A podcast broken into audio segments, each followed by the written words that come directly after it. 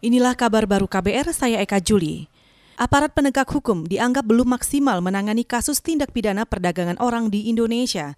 Direktur LSM Migrant Care, Anis Hidayah, mengatakan, banyak korban perdagangan orang kesulitan mendapatkan akses untuk melaporkan kasus mereka ke penegak hukum. Jika korban bisa melapor, kata Anis, penanganan hukumnya justru merugikan korban.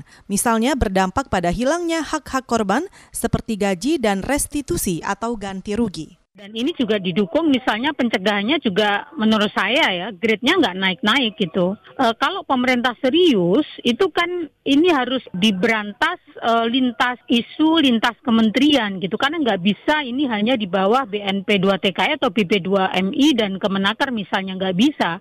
Ini harus kolaborasi dengan Kemendikbud misalnya karena modus sekolah itu juga banyak sekali trafficking yang terjadi lewat beasiswa, lewat e, langsung kerja, lewat magang dan lain sebagainya. Direktur Eksekutif Migrant Care Anis Hidayah juga menambahkan, di tengah pandemi COVID-19 ini, terjadi tren peningkatan kasus perdagangan orang dengan beragam modus operandi. Situasi perekonomian nasional dan global yang memburuk semakin memicu pelaku kejahatan perdagangan orang.